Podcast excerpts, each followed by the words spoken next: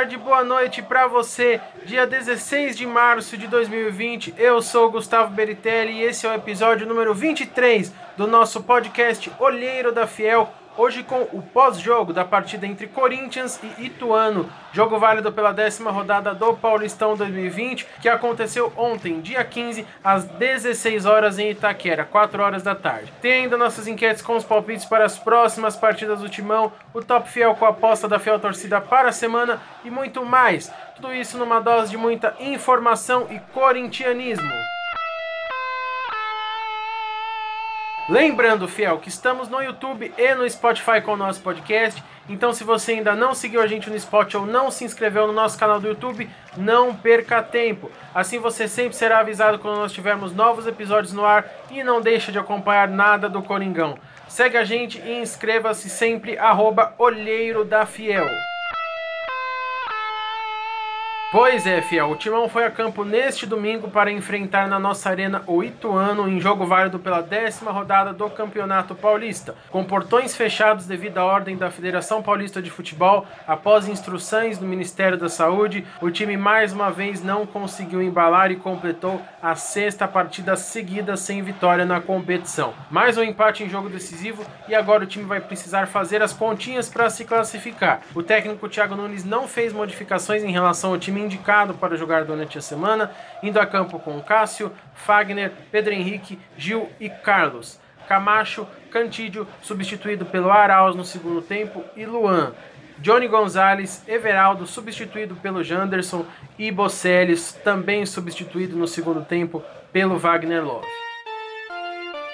Na primeira etapa, mais uma vez o Corinthians iniciou a partida tentando imprimir intensidade e mais uma vez sem conseguir. Ainda desorganizado, porém aparentemente um pouco mais entrosado, o time manteve a posse de bola nos primeiros minutos, mas não conseguiu criar chances. Diante de um time acuado do Ituano, Desde o princípio, o Corinthians foi se abrindo e num lance despretensioso, o lateral da equipe do Ituano abriu o placar, com o cruzamento do lado esquerdo que foi direto para o gol, vencendo o Cássio, que falhou no lance de acordo com algumas opiniões, com outras não. Fato é que o cara meteu um cruzamento da esquerda e acertou uma bola na gaveta, ele não estava nem olhando para o gol. Após isso, o time visitante que já estava com a proposta de jogar se defendendo recuou mais ainda, o que fez o Corinthians enfim conseguir chegar com mais intensidade, conseguir levantar a sua linha de defesa e criar mais oportunidades. Na mais clara delas, Bozelli, cara a cara com o goleiro, quase empatou aos 28 minutos do primeiro tempo em lance de uma boa defesa do adversário e a bola na trave após. O Cantídio também assustou e também foi parado na boa atuação do goleiro do Ituano, tentando uma bola de dentro da área na defesa a queima-roupa do goleiro deles. Já no apagar das luzes, após um bom passe do Everaldo, o Luan conseguiu empatar o jogo, finalizando com frieza, com categoria, aos 47 minutos do primeiro tempo, evitando a derrota parcial aí na primeira etapa.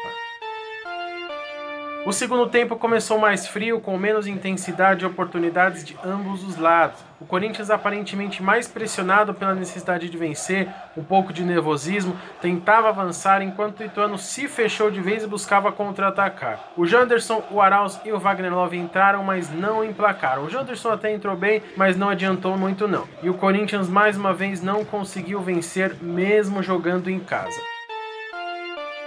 Alguns números aqui da partida para vocês. Chutes: Corinthians 18, Ituano 11. A gol: Corinthians 6, Ituano 3. Posse de bola: 70% para o Corinthians e 30% para o Ituano. Passes: 637 para o Corinthians, 276 para o Ituano. Faltas: 8 para o Corinthians, 12 para o Ituano. Escanteios: 13 para o Corinthians e 4 para o Ituano. Eu disse no último pós-jogo da partida contra o Novo Horizontino que pela sexta, sétima, oitava rodada, enfim, mais ou menos, o Corinthians tinha mais posse e mais domínio do jogo e mais uma vez não revertia isso em vitórias. E isso aconteceu mais uma vez. Os números não mentem. No jogo de ontem, 70% de posse de bola para o Corinthians, quase o triplo de passes do adversário, quase o dobro de finalizações e o placar 1 a 1 igual. Um ponto positivo que, embora eu tenha ficado putaço com o resultado, eu preciso ser justo e colocar também, que o time do Corinthians parecia um pouco mais organizado, mais entrosado em campo e conseguiu criar mais chances do que tem criado habitualmente. Então isso foi bom Faltou só botar a bola pro fundo das redes, né? Que é o que importa, é o principal. Mas me pareceu ainda que levemente um time mais organizado. Mas ainda assim, gente, não dá para aceitar. Prestem atenção nesses números aqui. Eu prometi no último pós-jogo que eu traria e eu trouxe o índice de finalizações certas do Corinthians nesse campeonato. Só para provar esse fundamento que tá muito ruim. Então vamos lá. Contra a Inter de Limeira foram 13 chutes e somente 2 no gol. Contra o São Paulo, 9 chutes e 2 também no gol. Contra o Água Santa, 17 chutes e somente 5 no gol. Contra o Santander, incríveis 21 chutes e só 6 no gol. E contra o Novo Horizontino foram 13 chutes e mais uma vez só dois acertos no gol. E ontem não foi tão diferente, 18 finalizações e somente 6 certas no gol. Se a gente pegar uma média desses jogos, só desses seis últimos jogos aí que o time não venceu nenhum deles. O time chutou em média 15,1 vezes por jogo ao gol, total de 91 finalizações. Aí a gente pensa, ó, oh, que mudança em relação ao time do Carilli, mas se a gente olhar a mesma média desses chutes, só que que acertaram o gol, foram somente 3,8 chutes certos no gol por partida, 23 ao todo nessas seis partidas. O Corinthians não acertou nem 30% dos chutes que realizou no gol.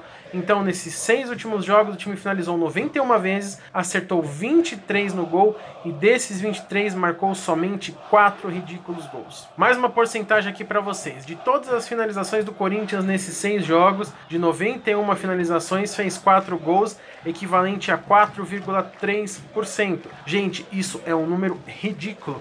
Se eu for lá chutar, eu faço mais do que isso, eu tenho certeza. Um time profissional que ganha o tanto que ganha o Corinthians de salário, que come a comida que eles comem no clube, que tem as instalações, a estrutura do clube que eles têm, não pode fazer isso nunca. É completamente fora da curva, é inaceitável.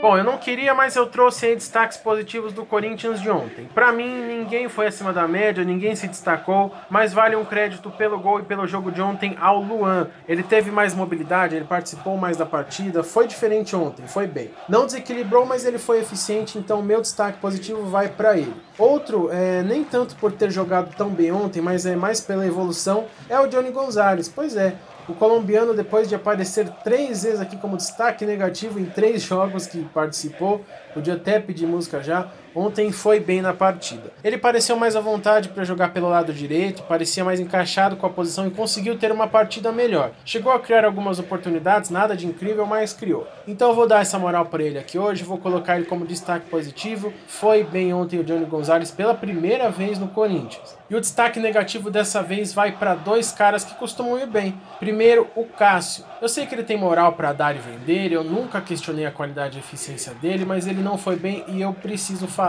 Para mim, foi falha dele também no lance do gol do Tuano. Foi sim um chute despretensioso, bem sem, sem intenção do jogador deles, que o cara nunca mais vai acertar na vida outro chute igual, mas era um jogo muito importante, era um jogo decisivo, então por mais que tenha todos esses aspectos, o Cássio não pode tomar um gol desse. Ele estava adiantado e vacilou. Para mim isso quebrou as pernas do time do Corinthians.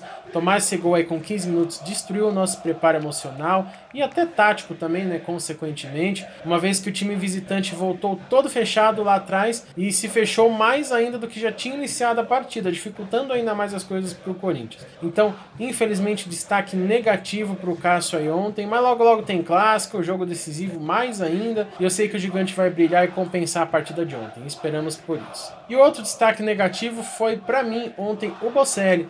Pois é, outro que não costuma estar aqui também, nosso argentino artilheiro ontem teve uma chance de ouro para marcar, para empatar o jogo para o Corinthians ainda na metade do primeiro tempo e perdeu uma chance cara a cara com o goleiro do Ituano. É, não foi só por isso, lógico, não posso julgar por, por somente um lance, mas ele não foi bem, não conseguiu se impor ante a defesa do time adversário. É claro que uma jogada não condena o cara, mas se eu coloquei o Cássio aqui também nos destaques negativos por ter sofrido esse gol, que não tem nem como atribuir 100% de culpa para ele.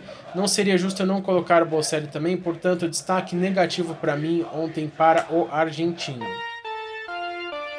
Com o empate, o Timão chegou aos mesmos 11 pontos da Ferroviária, mas pulou para a terceira posição no grupo D, onde ainda vê de longe o Bragantino na liderança com 17 pontos e o Guarani em segundo com 13 pontos. Porém com um jogo a menos, jogo que acontece hoje na segunda-feira contra a Ponte Preta. O Corinthians depende de resultados positivos e de tropeços dos seus adversários para conseguir avançar às finais do campeonato. Lembrando que o time já não alcança mais o Bragantino pelos critérios de desempate e vai brigar somente pela segunda vaga do grupo D. A próxima partida do Timão é o clássico contra o Palmeiras, novamente em Itaquera, jogo que inicialmente estava marcado para o dia 22 de março, agora no próximo domingo, às 16 horas. Porém, após uma reunião da Federação Paulista de Futebol com os times que disputam o Paulistão, foi decretado suspenso o campeonato por tempo indeterminado, por conta das instruções do Ministério da Saúde, da CBF e de todas as organizações esportivas ou não ao longo do mundo por conta da, do coronavírus, do Covid-19. Portanto, até segunda ordem, nada de jogos nessas duas rodadas que faltam para o fim da primeira fase do Paulista, então vamos esperar para ver quando o Timão entrará em campo novamente.